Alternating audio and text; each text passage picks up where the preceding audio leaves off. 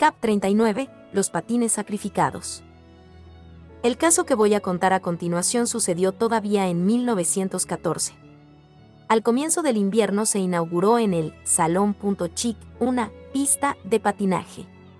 A vino por la tarde a invitarme para irnos a la fiesta. Fuimos. Me encantó ver aquella cantidad de chicas, chicos y también niñas de mi edad, muchas compañeras deslizándose con rapidez, en graciosas vueltas, sobre el gran espacio de mosaico liso. Ah, cómo deseaba saber patinar así. Qué bonito tiene que ser. Allí mismo, mientras admiraba la habilidad de los patinadores, me propuse no gastar ni un níquel y juntar los 25.000 reales para un par de patines. Me atraía la pista, como antes la plaza para los paseos en autovelocípedo. Todos los domingos, a las 5 de la tarde, allá estaba con A, que un domingo vino ya a buscarme provista de un lindo par de patines nuevecitos y brillantes que había comprado, en Artigas. Finalmente, conseguí la cantidad para los suspirados patines. Era tan grande el deseo de ponérmelos que ese día feliz me parecía que no había nadie en el mundo más feliz que yo. ¡Ay! Pero todavía había que esperar hasta el sábado, día en el que no había clase por la tarde, para poder ir a Artigas. Iría con a casa Aspirós, donde ella había comprado los suyos. El domingo sería mi estreno en la sesión de entrenamiento. A las 2 de la tarde de un lindo sábado de invierno, allí estábamos ahí yo, sentadas en la barca que nos llevaría a la ciudad uruguaya de Artigas. Ya estaba suspirando por la vuelta.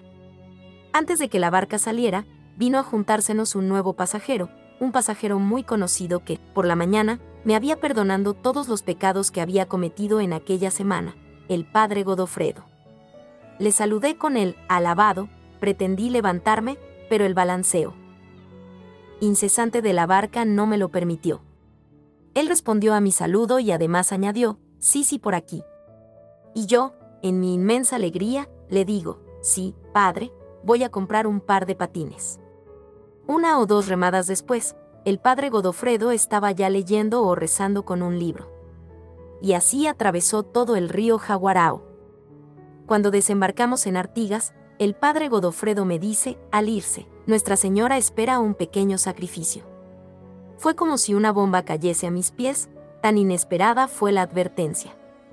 Entré en un verdadero combate, allí en pleno muelle, sin decidirme a dar un paso hacia el frente mi amiga allá mostraba su impaciencia. Yo solo le podía decir, espera un poquito. Me asaltó un torbellino de pensamientos, como en el caso del estuche. Oh, no, Nuestra Señora no va a querer mis patines. Ya le di el estuche que tanto me gustaba. Y a mí me gustan más, mucho más los patines. Ya haré después otro sacrificio. Me decidí. Vámonos. Rápido, sin embargo, una manzana antes de Casa Spirós, me acordé de mirar el santo rostro de mi nuevo amigo. Lo encontré con aquella seriedad compasiva que me hacía comprender inmediatamente lo que él esperaba de su amiga.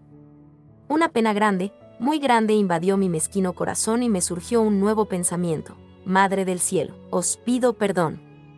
¿Acaso no merecéis vos este pequeño sacrificio de los patines? Pienso que es demasiado para vos. Sentí en el alma un arrepentimiento sincerísimo y mis lágrimas querían acudir a borbotones. Pero ah, dándome un empujón, me dice, sí, sí, qué chica más aburrida, ¿vienes o no vienes? Parece que te estás durmiendo.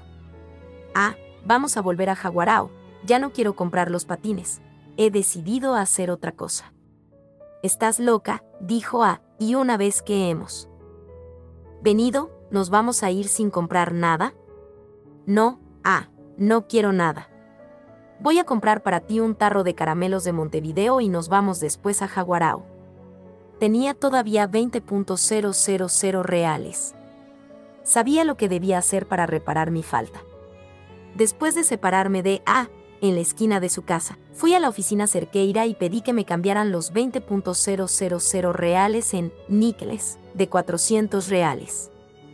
Fui al asilo y di 400 reales a cada pobre de la manzana de mi pobre viejito fallecido, el señor Cipriano José. si la alegría de cada pobre fue grande, la mía fue incomparablemente mayor. Y estoy convencida de que la alegría que hubiera experimentado con mis patines hubiera sido incomparablemente menor. Recibí la dulzura de mi nuevo amigo. Hechos como este se repitieron muchas veces, por eso, no me parece necesario contarlos. Cap 40 le entregué el lirio a Nuestra Señora. El 8 de diciembre de 1914 me convertí en hija de María. Recibí la linda medalla milagrosa pendiente de una larga cinta azul. Me la impuso el reverendísimo canónigo Godofredo Evers, entonces director de la Congregación Mariana. La víspera de aquel día me confesé con el padre Godofredo, que después me dijo, mañana el buen Dios y su Santísima Madre le van a conceder a Sisi una gran y muy particular gracia. Pero todavía le está reservada una mayor, la gracia extraordinaria de ser la esposa de Jesús. Y Sisi quiere aceptar esta amorosa invitación de Dios. Le respondí, Padre, ya hace tiempo que quiero ser esposa de Jesús y también ya sé que no seré una esposa de aquí, de la tierra el padre Godofredo me explicó cómo podría ser esposa de Jesús. Lo comprendí hasta donde alcanzó mi apocada inteligencia. Y entonces, el padre Godofredo añadió, al final, vuelve al confesonario. Así lo hice. El padre Godofredo me dio, entonces, un papelito escrito, diciendo, mañana, después de la Sagrada Comunión, le dirás a Nuestra Señora las palabras que he escrito. Aprendí de memoria la oracioncita y al día siguiente hice lo que el Señor Padre me había mandado.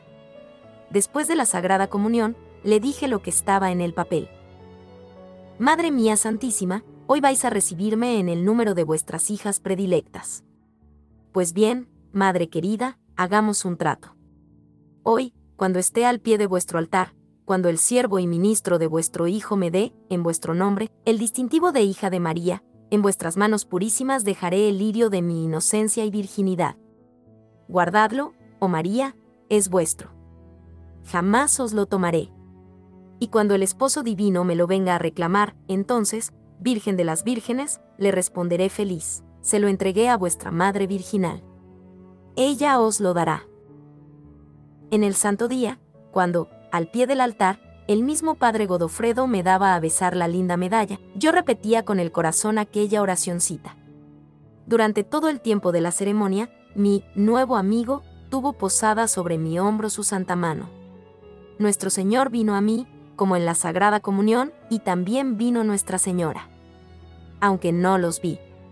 El mismo día, después de la fiesta, cuando el padre Godofredo me preguntó si había hecho la entrega a Nuestra Señora, le dije solo a él, el santo ángel puso su santa mano sobre mi hombro y, con la otra, le entregó el lirio a nuestra.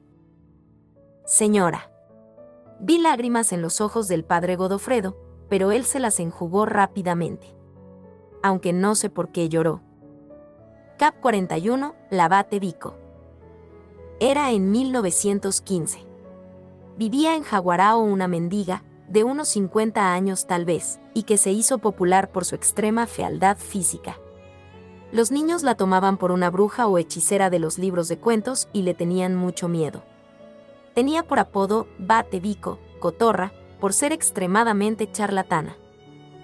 Yo estaba acostumbrada, en las largas tardes de verano, cuando estudiaba en el huerto, a escuchar a los muchachos en la calle gritando, Bate Vico. Mira, la Bate Vico. Y la pobrecilla se enfurecía, les tiraba piedras y les prometía venganza.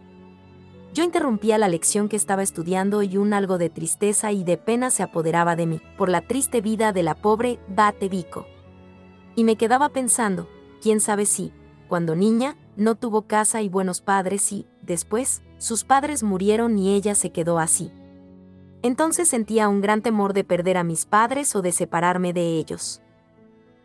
La madre Rafaela, sin embargo, decía que un exterior feo puede ocultar un alma hermosísima. ¿Quién sabe si la pobre Bate Vico tiene un alma blanca como la mía el día de mi primera comunión, y si su nuevo amigo está siempre contento con ella y nuestro Señor va a llevarla al cielo? Los muchachos piensan, porque es fea y está sucia, que el alma la tiene igual. Y tales pensamientos me volvían siempre que oía a los chavales gritar, Bate Vico. Semanalmente iba la pobre a la ebanistería y volvía con un gran saco a la espalda, lleno de virutas, para preparar sus comidas. Una tarde paseaba yo con A y fuimos a la pista.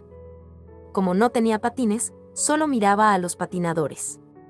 De repente, oigo silbidos y risotadas que venían de la calle.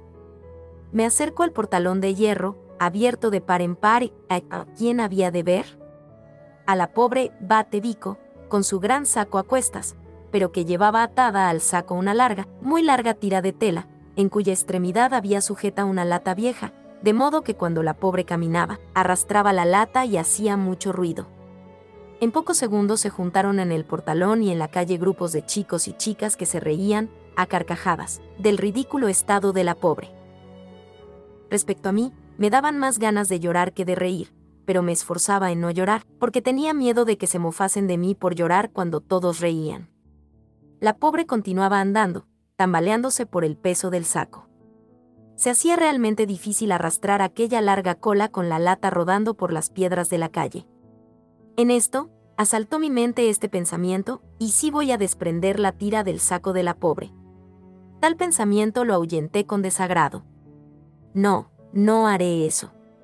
Todos me mirarían y la pandilla de chicos es muy capaz de abuchearme. ¡Qué horror! ¡Qué vergüenza! Que voy a aparecer yo corriendo por la calle, detrás de la pobre, mezclada con los chicos. No, no, no quiero ni pensarlo. Todo esto fue en un momento. Inmediatamente sentí sobre la cabeza la santa mano de mi nuevo amigo, como si me acariciara. Y, junto con esa caricia, como si me susurrase, y si tú estuvieses en el lugar de la pobrecilla? ¿Cómo te gustaría que una mano caritativa te librase de esa situación ridícula y humillante? Anda, Jesús te lo pide. Miré a la pobre para calcular la distancia que la separaba de mí, como una manzana. La pandilla de mozalbetes me pareció que había crecido. Por las puertas y ventanas de las casas no veía más que gente, gente miro a mi amigo. Su santo rostro, con aquella seriedad un tanto triste. Estaba esperando algo de mí. No vi más. Sin pensarlo, le digo a A, voy a desatar la tira del saco de la pobre. A me agarró del vestido diciendo, ¿estás loca? Te van a abuchear a la vez que a la la te dico. Ya no vi ni oí nada más. Corro en dirección a la pobre, que continuaba andando con la tira detrás. Y, sin atinar como debía actuar, como llegué primero a la lata, la tomé, intentando romper la tira. La pobre sintió el tirón y, pensando, tal vez, que los muchachos querían quitarle el saco, se paró y a su vez dio un fuerte tirón del saco, de modo que la lata me hizo una profunda herida en el brazo, cuya cicatriz conservo hasta hoy. Corrí, entonces, hacia la pobre, quise explicarle el caso, pero ella no me comprendía y se enfadó. La vergüenza me petrificó.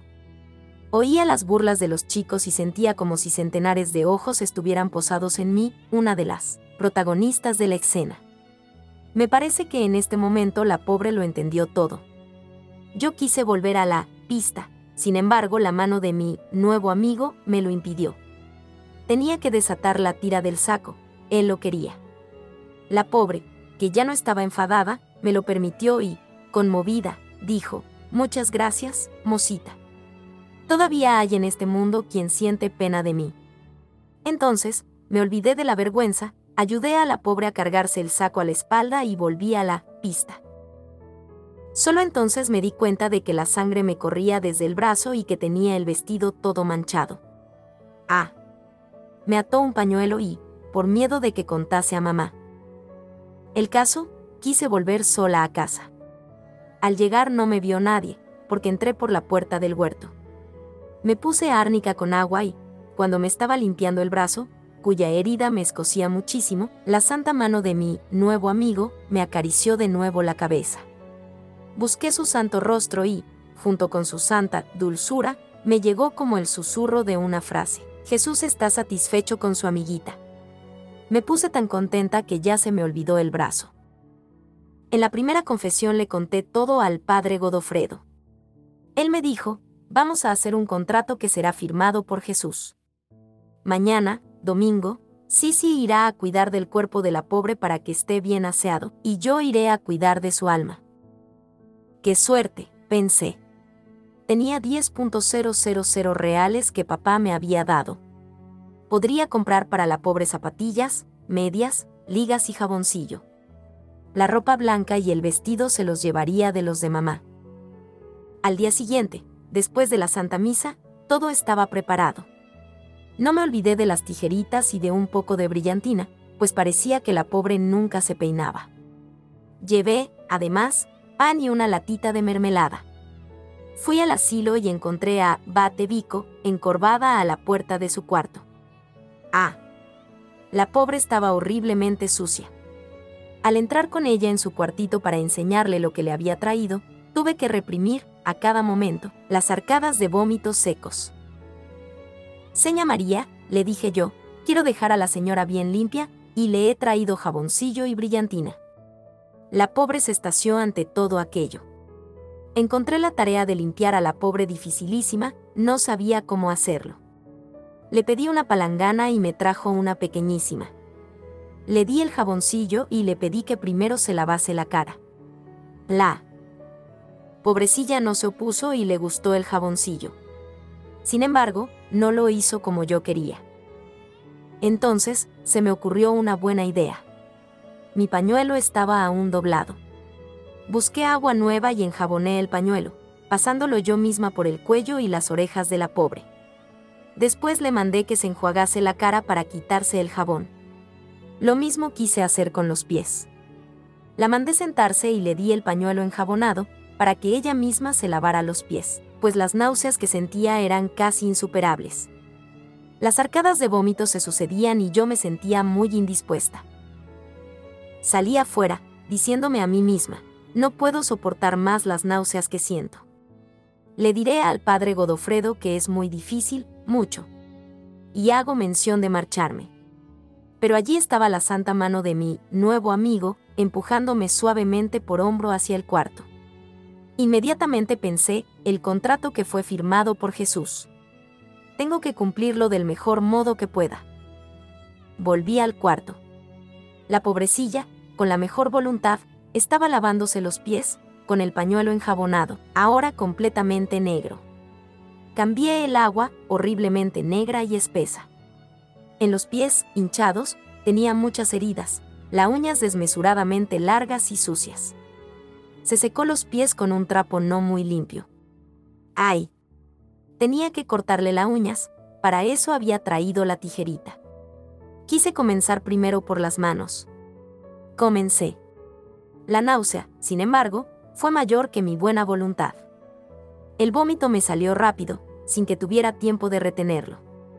Mi vestido quedó mojado y sucio. Pero la santa mano de mi nuevo amigo se posó sobre mi cabeza. Con un esfuerzo que no era mío le corté las enormes uñas de las manos y de los pies. Ahora faltaba el pelo. Al mirar la pobre cabeza desgreñada, pareció faltarme el coraje. La santa mano, sin embargo, continuaba posada suavemente sobre mi cabeza, como acariciándome. Puse la brillantina en mis manos y, cuando intenté pasarlas por la cabeza de la pobre, ésta estaba tan sucia y el asco que sentí fue tanto, que vomité por segunda vez. Mis manos, pringadas por la brillantina, me provocaban una repugnancia extrema. No acierto a describir la sensación que experimenté cuando peinaba a la pobre. No puedo decir lo que veía en aquella miserable cabeza, se asemejaba más a la de un animal inmundo que a la de una persona. Al fin terminé. Ahora la pobre se debía poner la ropa limpia. La hice mudarse mientras me fui a la pila a lavarme las manos, que me repugnaban sobremanera le mandé que se calzara las medias nuevas y las zapatillas. El vestido de mamá le quedó bien, solo un poco grande. Le dije, ahora la señora está limpia y más bonita. No se va a ensuciar. Ahora puede comer mermelada con pan. La pobre parecía un corderito, y todo lo hacía riendo, riendo, la infeliz. Me fui a corriendo. Me daba vergüenza mi estado, estaba en un perfecto desaliño. Durante todo aquel día, mi nuevo amigo no quitó su santa mano de mi cabeza. Me parecía que ya estaba en el cielo. nuestro Señor estuvo conmigo como en la Sagrada Comunión. La misma tarde del domingo, el padre Godofredo visitó a la pobre. En la confesión del sábado siguiente, me dijo, el buen Jesús no se arrepintió de haber firmado nuestro contrato. Él está contentísimo con su amiga. La pobre está con el alma limpita. Recibió la Sagrada Comunión el lunes. Me parece que no vivirá mucho tiempo, yo la visitaré más veces. Sisi ya no tendrá que ir allá más. Al domingo siguiente, después de la Santa Misa, cuando llegué a casa, me sorprendió la noticia. La pobre, seña María, había tenido un síncope cuando volvía de la iglesia. La llevaron al asilo, pero llegó ya muerta. Lloré a escondidas, de pena, y me parece que también de añoranza de mi pobrecilla. Cada vez que rezaba por ella, mi nuevo amigo posaba su santa mano sobre mi cabeza. Y esto pasó durante mucho tiempo. Por fin dejó de hacerlo. Entonces pensé, Seña María, ya se ha ido al cielo. Sea glorificado nuestro Señor en la fidelidad de mi nuevo amigo y en la flaqueza de su criatura, que nada hizo por sí misma. Amén. Cap 42, la garrafa de queroseno. Al escribir el caso de los patines, puse en una nota que se habían repetido varios casos como aquel y que por eso no me parecía necesario contarlos. Como, sin embargo, desean que los cuente, voy a hacerlo. Retrocederé, por tanto, cada vez a un año. Estábamos en 1914, el año de los pequeños sacrificios a Nuestra Señora. Todos los meses, cuando cobraba la paga, papá acostumbraba a darnos 5.000 reales a cada uno para comprar lo que quisiésemos. Yo prefería comprar, con mi dinero, lo que me parecía, y por eso muy raramente les pedía a papá o a mamá las cosas que quería, prefiriendo esperar más tiempo hasta conseguir la cantidad necesaria. No sé si esto era bueno o ruin en mí, solo sé que experimentaba más placer cuando compraba lo que quería con mi dinero, como decía, que cuando el mismo papá me lo compraba. Mamá decía que era una manía mía. Papá afirmaba que eso demostraba espíritu de independencia y nunca se opuso a que yo obrase así. Fuese lo que fuese, lo que sé es que continué con mi manía, según mamá, o con mi espíritu de independencia, según papá. También sé, y puedo decirlo, que de eso se ocupó muchas veces mi nuevo amigo. Pues bien, continúo. Los mediados de cada mes siempre eran recibidos con gran simpatía, y yo siempre tenía algún deseo que satisfacer con mi fortuna. Una tarde, iba yo a casa de muebles Danigno a comprar el ansiado diablo, entonces muy de moda. Le diría como lo quería, igual que el de A, el par de palitos con las extremidades guarnecidas de metal, donde se ataba el cordel y que los bordes del carrete estuviesen recubiertos de goma para que pudiera resistir las continuas caídas. Me sentía feliz y pensaba, y después iré a visitar a con mi diablo para jugar una partida. Tenía 10.000 reales. Pagando 7.000 por el diablo me quedarían 3.000 para el chocolate, pues así acostumbrábamos a jugar, partidas por barras de chocolate. ¿Pero qué iba a suceder? A medio camino, me topo con una pobre negrita, más o menos de mi edad, sucia y desarrapada, llorando ante los pedazos de una garrafa de queroseno que encharcaba el suelo. Me quedé parada ante aquella triste escena, mirando los cascos y a la negrita que se deshacía en sollozos. Fue ella la que rompió el silencio. Fui a comprar una garrafa de gas para la vecina, que me iba a dar una propina, y ahora ni tengo dinero para pagar el gas, ni voy a ganarme la propina y además mi madre me va a dar una paliza. Sentí una gran pena por aquella pobre negrita, me acordé luego, con alegría, de que disponía de las vueltas de 3.000 reales para comprar chocolate. Como el billete era de 10.000 reales, le dije a la negrita, espérame aquí, voy corriendo allá, a la farmacia, a cambiar el dinero y te doy el dinero del queroseno, pero no llores más. La negrita, al instante, se secó las lágrimas con el bajo del vestido, en un 2x3 estaba mostrando sus dientecillos blancos como la nieve. Enseguida estaba yo de vuelta, con un puñado de cambios. Le pregunté a la negrita el precio de la garrafa de queroseno y me dijo, 600 reales, más la garrafa que también era de la vecina y cuesta en el almacén 200 reales. Le respondí, yo te doy la mitad de mis cambios de 3.000 reales. Pagas los 800 reales a tu vecina y los otros 700 reales son para ti. En el momento en que depositaba los 1.500 reales en la mano de la negrita, siento sobre mi hombro la santa mano de mi nuevo amigo. Espera, le dije a la negrita. Había percibido inmediatamente que mi nuevo amigo quería alguna cosa. La negrita se quedó mirándome con los ojos abiertos de sorpresa, tal vez recelosa de mi indecisión. Entonces, me vino al pensamiento, debo darle a la pobrecilla todos los cambios y así ella tendrá mayor alegría. Me privo del chocolate y será otro pequeño sacrificio para Nuestra Señora. Espera, le dije a la negrita, te doy todos los cambios. Los 3.000 reales para ti. La negrita saltó de gozo. Miro a mi nuevo amigo y no percibo la dulzura que esperaba. ¿Qué desearía, entonces, mi nuevo amigo? Allí estaba yo envuelta en dudas. Sin embargo, un instante después, surge en mí un pensamiento, como unas palabras que alguien me susurra, no solo las vueltas, sino que además tienes que privarte del lindo diablo para darle toda la cantidad a la pobre negrita. Entro en lucha, me he privado ya tantas veces de cosas que me gustaban tanto. Pero entonces dejaré pasar el sacrificio a Nuestra Señora, quién sabe si entonces también pasará la linda cinta azul. Como un rayo de gracia, siento un arrepentimiento grande, muy grande por mi egoísmo, ante la negrita paralizada, me entraron ahora a mí ganas de llorar. Pretendí explicar el motivo de mis lágrimas, y le dije, quiero darte todo el dinero que tengo aquí, también el dinero que papá me da cada mes. Le enseñé a la negrita mi casa y le pedí que cada día 4 viniese a buscar los 5.000 reales que yo guardaría para ella. Y así fue.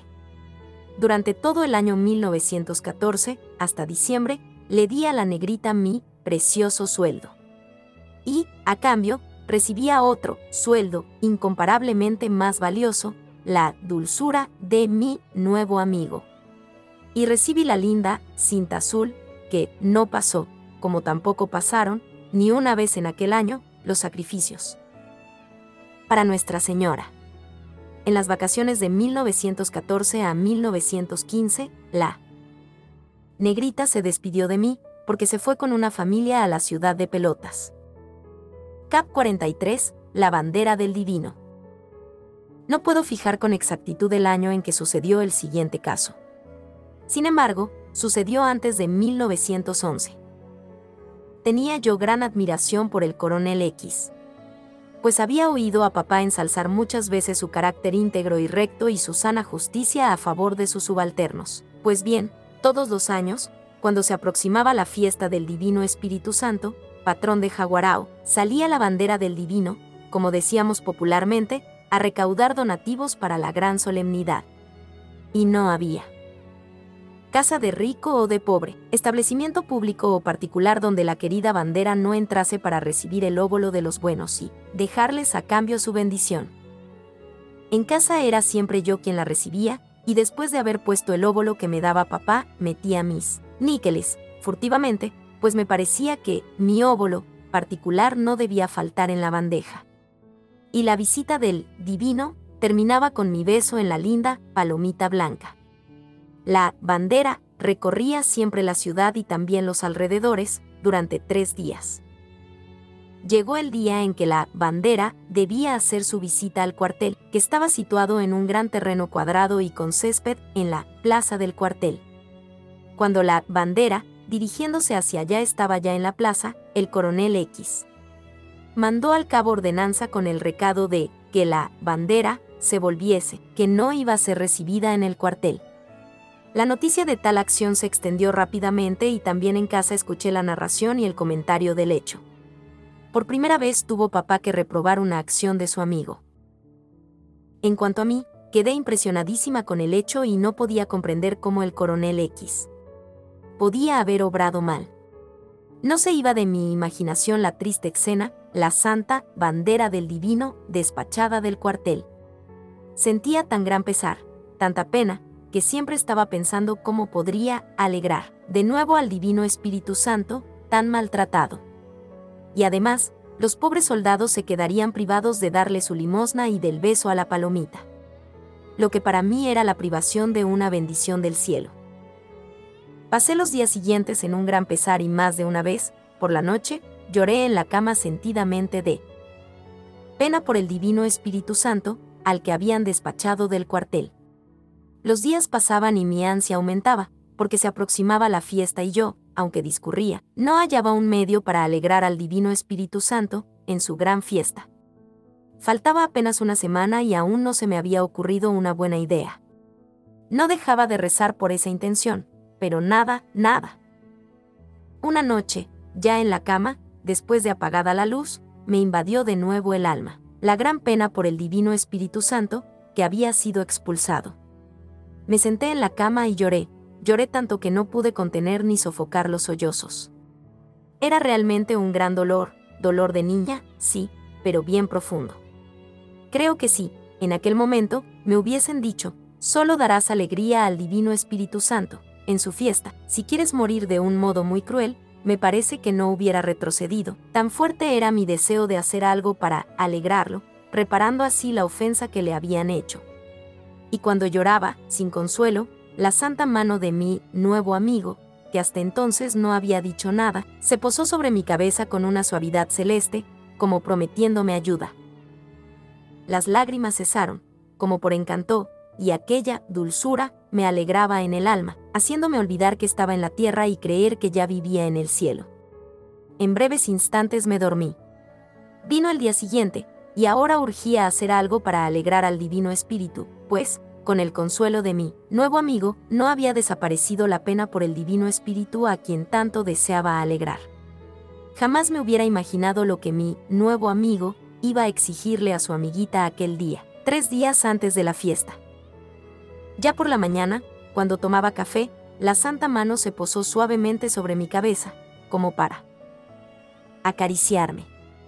En el mismo instante, percibo como el susurro de una voz que me insinúa, era, como me sucedía muchas veces, un pensamiento, pero un pensamiento muy distinto de los que yo tenía normalmente. Era un pensamiento que me parecía más una voz que un pensamiento propiamente dicho, los pobres soldados, en su fe simple, han sido privados del placer de darle su limosna y de recibir, con su visita, la bendición del Divino Espíritu Santo.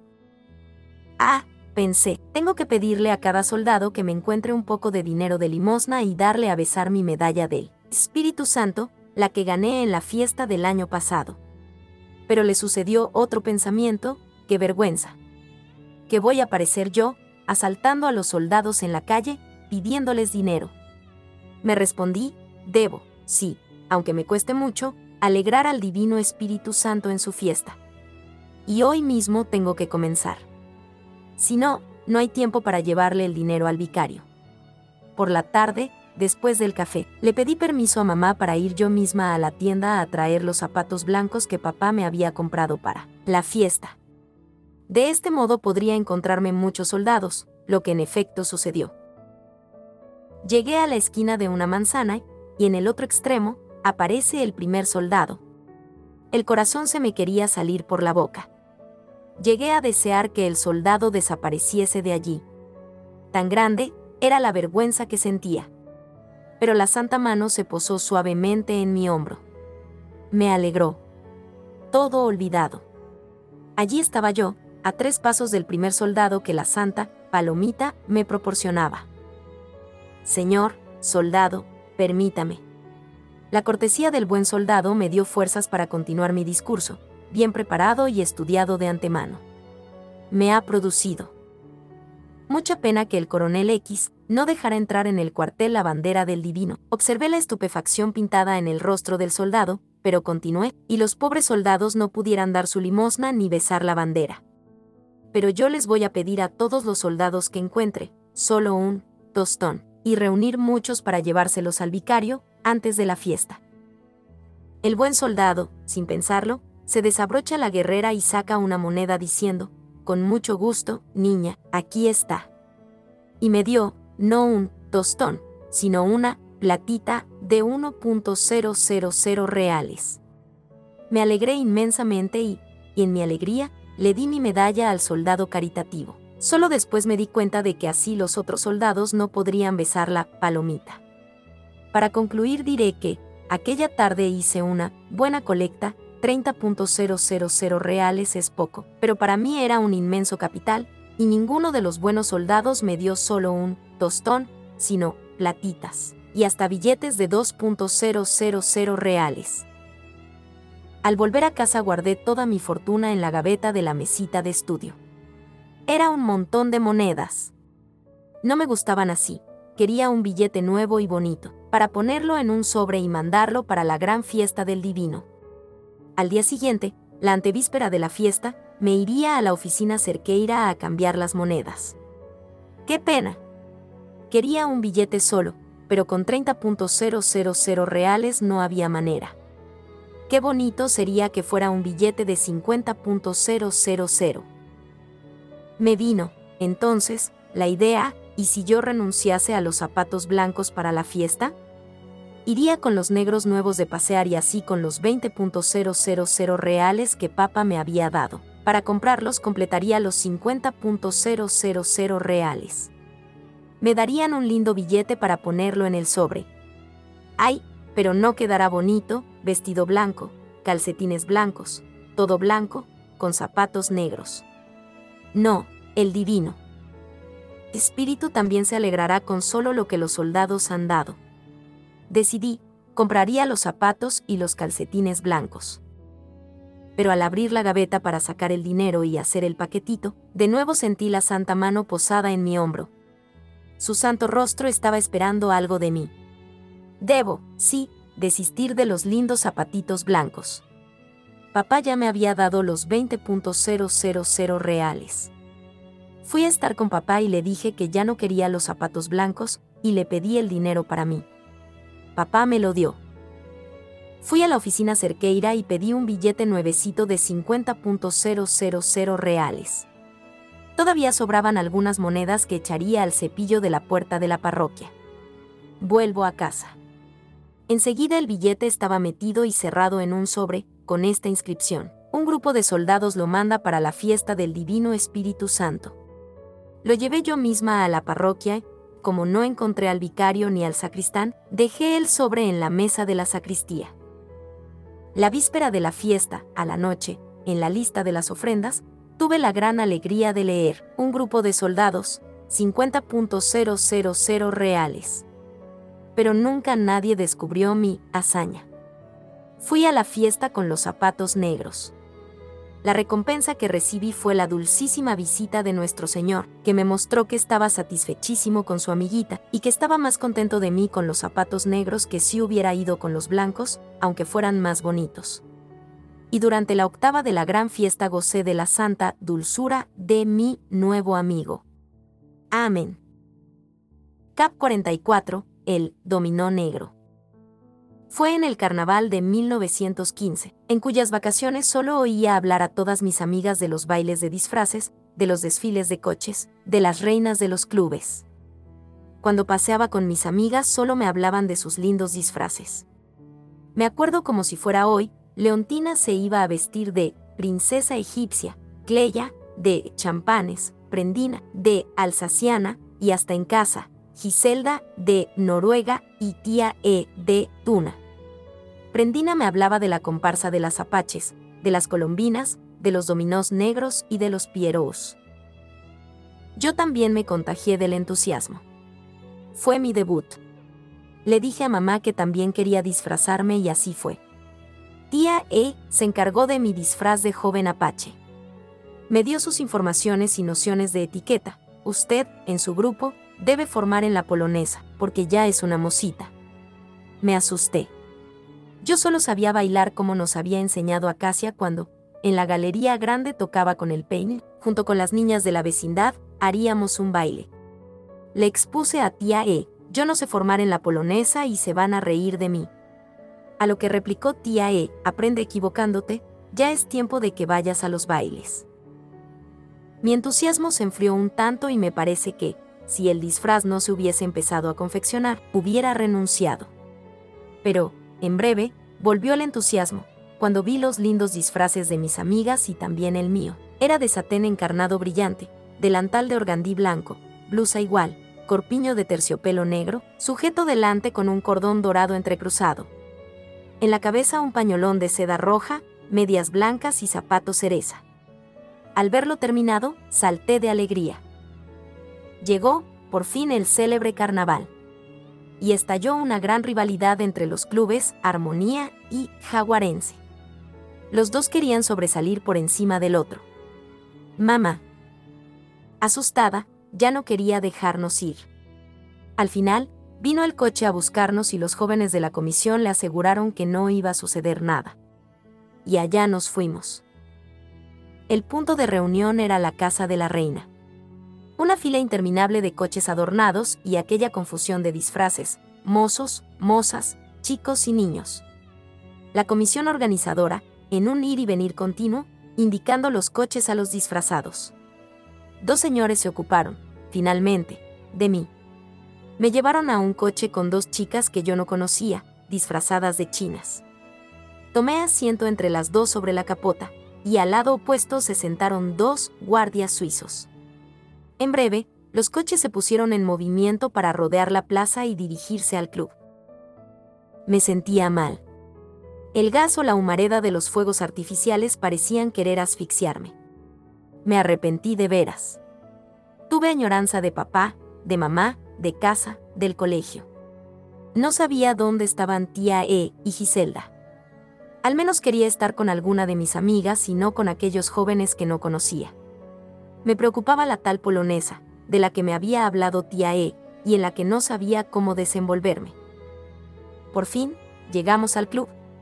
Los disfrazados fueron entrando, colocándose alrededor del salón. Yo buscaba ansiosamente un rostro conocido. Allá estaba la que había sido proclamada reina. Ahora irían a desfilar las parejas en la polonesa. Sentí una gran angustia en el alma. Casi sin darme cuenta clamé con un grito del alma, nuevo amigo mío. Como respuesta, oigo un, señorita, me vuelvo y, delante de mí estaba alguien con una capa de satén negro, con una máscara de terciopelo negro de media cara, que se aprestaba a ser mi pareja. Señorita, formemos para la polonesa.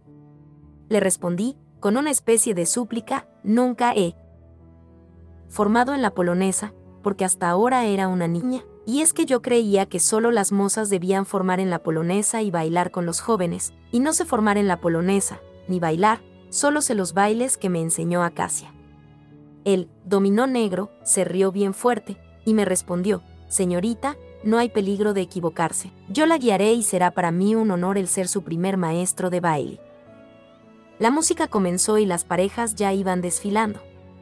Mis pasos eran inseguros y torpes, me sentía muy descompasada. Sin embargo, mi desconocido maestro me animaba con su maestría y desenvoltura. En cierto momento, al entrar en el segundo salón, las parejas se separaban y yo, aturdida, con los ojos ávidos por encontrar a tía E o a Giselda, me salí de la fila, pero al instante veo venir hacia mí al dominó negro, que acabó por ganarse mi confianza. Ahora me alegré, porque aquel desconocido era mi único conocido. Me ofreció su brazo, diciendo, yo la acompañaré, soy su pareja. Respondí, no he visto hasta ahora a tía E ni a Giselda y quería ir con ellas. El dominó negro preguntó, ¿cómo están disfrazadas? De Noruega y de Tuna, le dije yo. Ah. Yo las he visto, añadió el dominó negro, cuando se estaban montado en su coche, han ido al club jaguarense. Tuve la intención de llorar me sentía abandonada y sola. Sin embargo, el dominó negro intervino, yo la llevaré al jaguarens, nada tema. Me alegré sobremanera y no sabía cómo agradecer al bondadoso dominó negro. Sí, sí, lléveme al jaguarens, no me quiero quedar aquí. Espéreme aquí, dijo el dominó negro, que voy a ir a buscar mi coche. Me quedé en el balcón del club. En breve, volvió el dominó negro diciendo, vamos, señorita. Atravesamos el primer salón. La orquesta tocaba y las parejas danzaban. Cuando llegamos a la gran puerta central, que afrontaba con la escalinata de mármol que descendía a la calle, él, dominó negro, me ofreció la mano. En ese mismo instante otra, mano amiga, me tomó la otra mano, la izquierda. Me vino a la memoria la escena aterradora de 1905, en la Plaza de Santa Victoria, con el gran enmascarado de ojos chispeantes, que también me tomó por la mano. Aterrorizada miro al rostro del dominó negro, cubierto por la semi-máscara de terciopelo, y sus ojos brillaban del mismo modo, su mano enguantada apretaba la mía, tirando de mí ahora con fuerza, obligándome a bajar los peldaños de la escalera. Pero la santa mano de mi nuevo amigo me impulsaba hacia arriba. La escena de 1905 se estaba reproduciendo, casi idéntica, en 1915. El dominó negro me llenó de pavor. Sus ojos centelleaban a través de la máscara. Su mano, cubierta por un guante de piel negra, casi me arrastraba, pero sin conseguirlo, pues, por su parte, la santa mano de mi nuevo amigo lo impedía suave, pero enérgicamente. El dominó negro no me dijo ya ni una palabra galante. Vamos ahora y deprisa. Me dio un tirón, intentando arrastrarme. No lo consiguió y con una frase entrecortada, me soltó y descendió precipitadamente los peldaños de la escalera, desapareciendo en la calle. La santa mano se posó sobre mi hombro, ahora ya no con fuerza, sino suave y compasiva. Miré su santo rostro, allí estaba con aquella dulzura que constituía mis delicias. Vuelvo, tranquila, al salón y allá veo a tía E, que me estaba buscando. Bobo también estaba y me fui con ella. Vino un turista a convidarme a la cuadrilla. Bobo. Me mandó ir. Pero el turista no tenía máscara. Entré en la cuadrilla y sea exaltada aquí la gran misericordia y fidelidad de mi nuevo amigo, guion, él, el príncipe del cielo, el santo mensajero del Dios Altísimo, entró también en la cuadrilla con su pequeña amiga, la miserable criatura a quien debía proteger y guiar. Terminada la cuadrilla, el turista me llevó junto a Bobo. Los días siguientes ya no quise ir, de noche, al baile. Solo fui, a la tarde, al desfile de coches, pero no se me aproximó ningún hombre de capa negra. Mi nuevo amigo, vuestra fidelidad y amor, más de una vez, me apartaron de un gran mal. Esto es cierto, aunque yo lo siga ignorando aún hoy. Amén. Cap 45, La Guerra de Troya. 1915, poco después del comienzo del año escolar. Papá estimulaba muchísimo nuestros estudios mostrando siempre el máximo interés por mis buenas notas de comportamiento y aplicación. Las calificaciones trimestrales le interesaban sobremanera a papá. Eran unas tarjetas azules, que traían la calificación de todas las materias que habían entrado en el examen y abajo estaba la gran nota. Entre tantas alumnas, mereció el lugar, tal.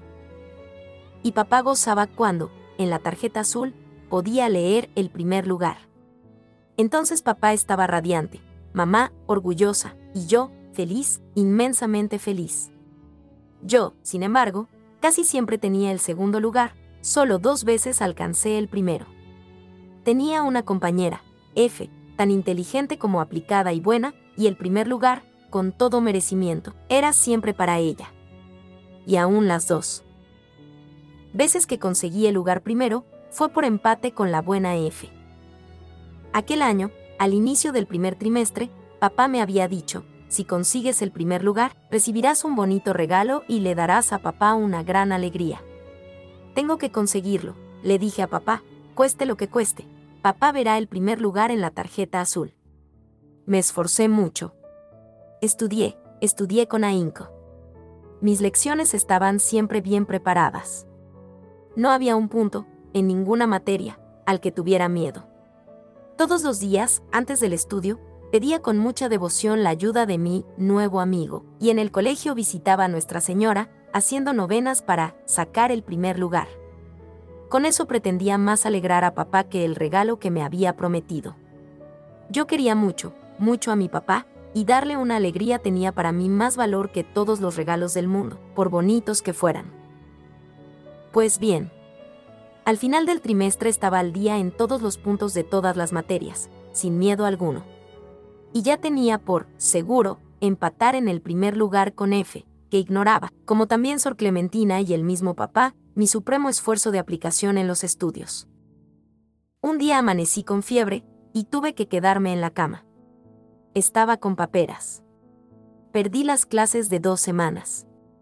Naturalmente, me atrasé en las lecciones, cuyos contenidos tendría que recuperar. Ahora tenía que estudiar el doble.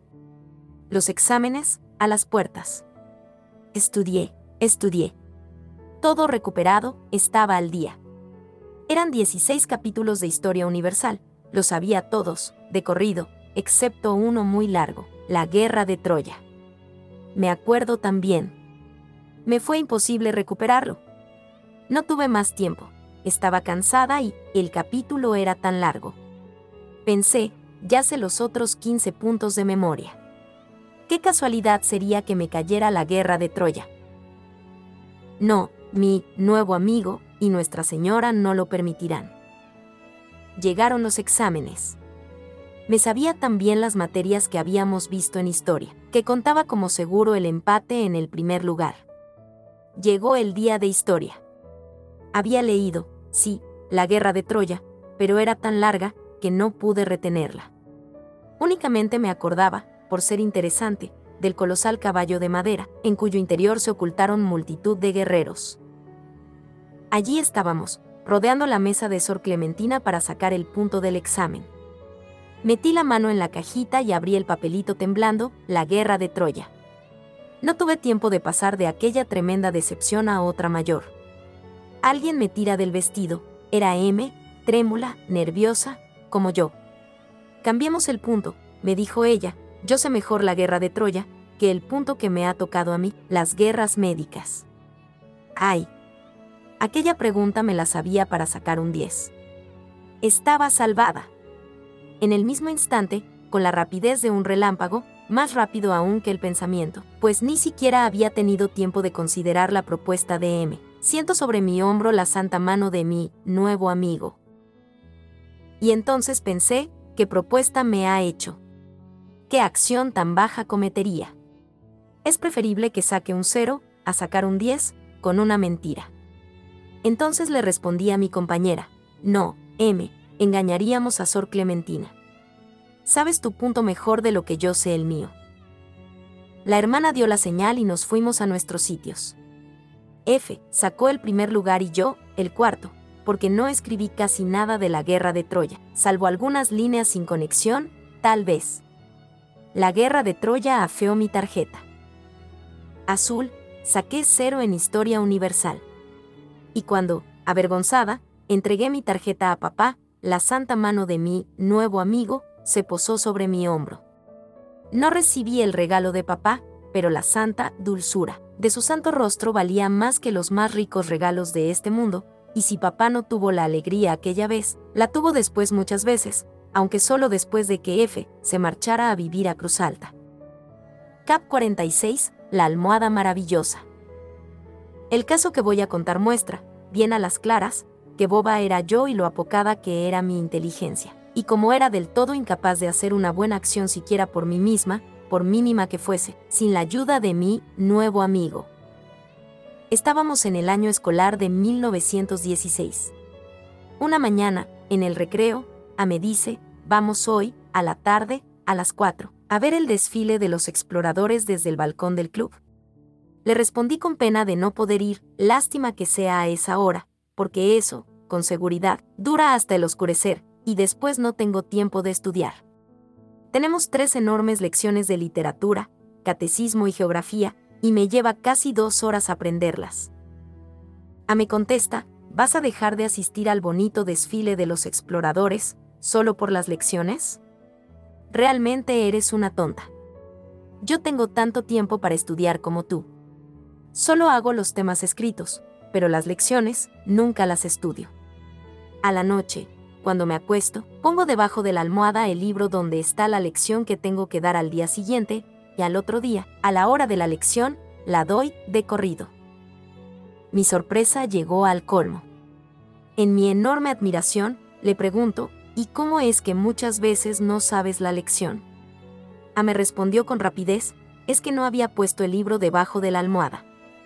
Y continuó, prueba hoy, pones por la noche, cuando te vayas a la cama, el catecismo, la literatura y la geografía debajo de la almohada, y mañana te sabrás la lección tan bien como nunca te la has sabido en tu vida.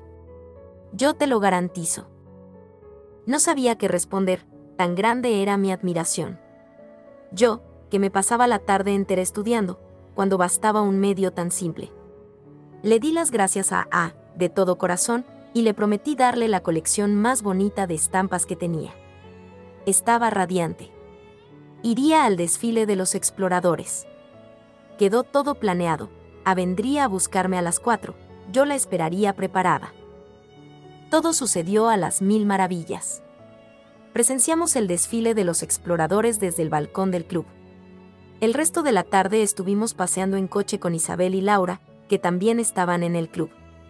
Cuando el generador, con su sonido estridente, anunciaba la hora de la iluminación pública, ellas me llevaron a casa en su coche me sentía inmensamente feliz. Me había divertido toda la tarde y, al día siguiente, sabría mis lecciones como nunca.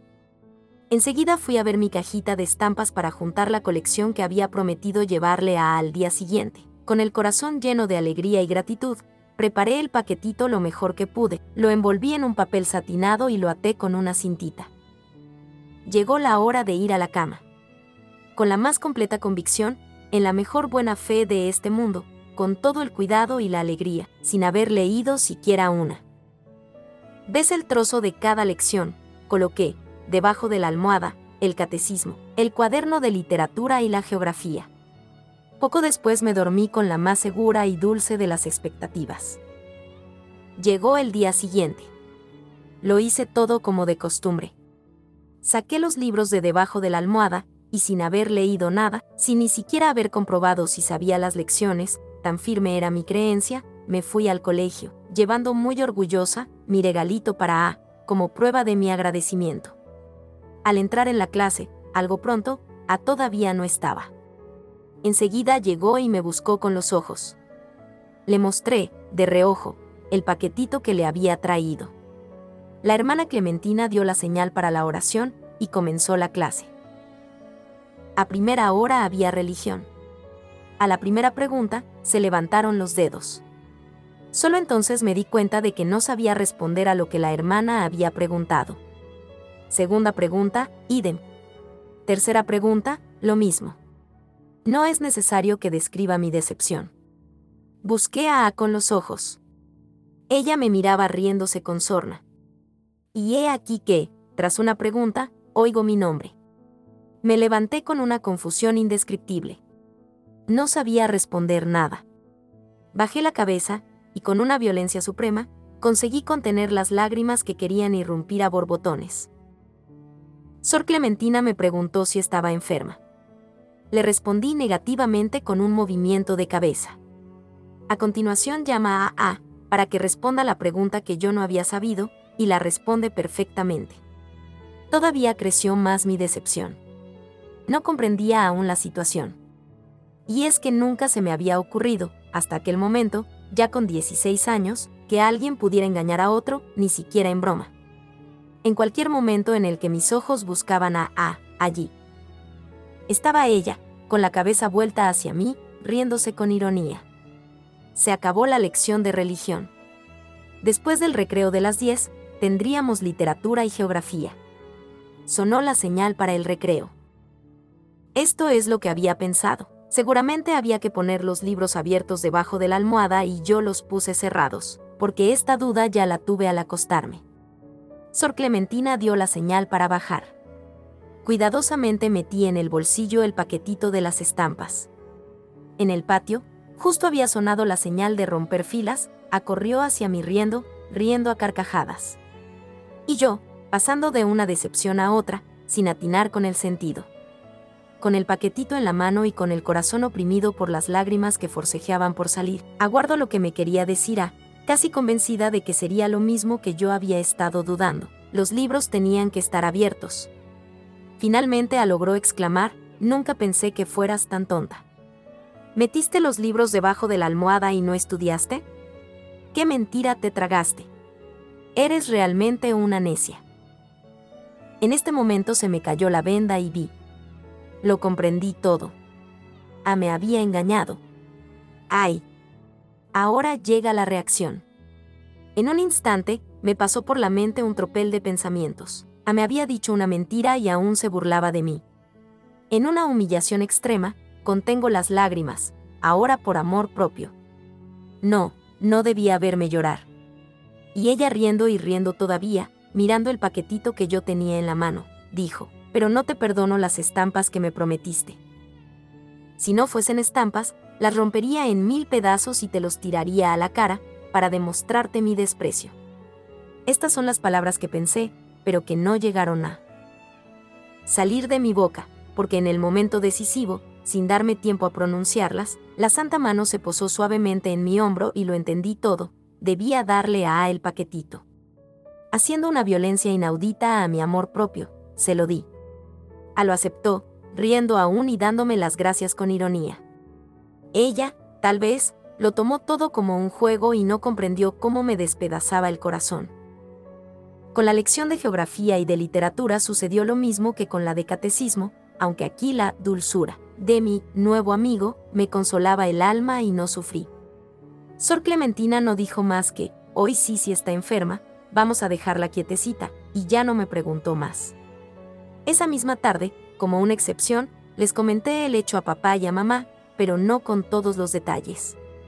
Papá se rió, es verdad, pero después, bien serio, añadió, hija mía, con 16 años, algo así no se te puede disculpar. Y mamá dijo, es un boba, se cree todo lo que le dicen. Si le dijeran, tírate de cabeza a este pozo que llegarás al fondo, sin aplastarte ni un dedo, ella es muy capaz de creérselo. En cuanto a mí, me quedé bastante avergonzada al reconocer que era tan boba. Me parece que el hecho no me sirvió de lección, porque continué siendo boba de la misma manera. He contado este caso solo para que vean cuánto trabajo tuvo mi nuevo amigo con la boba de su amiguita. Amén.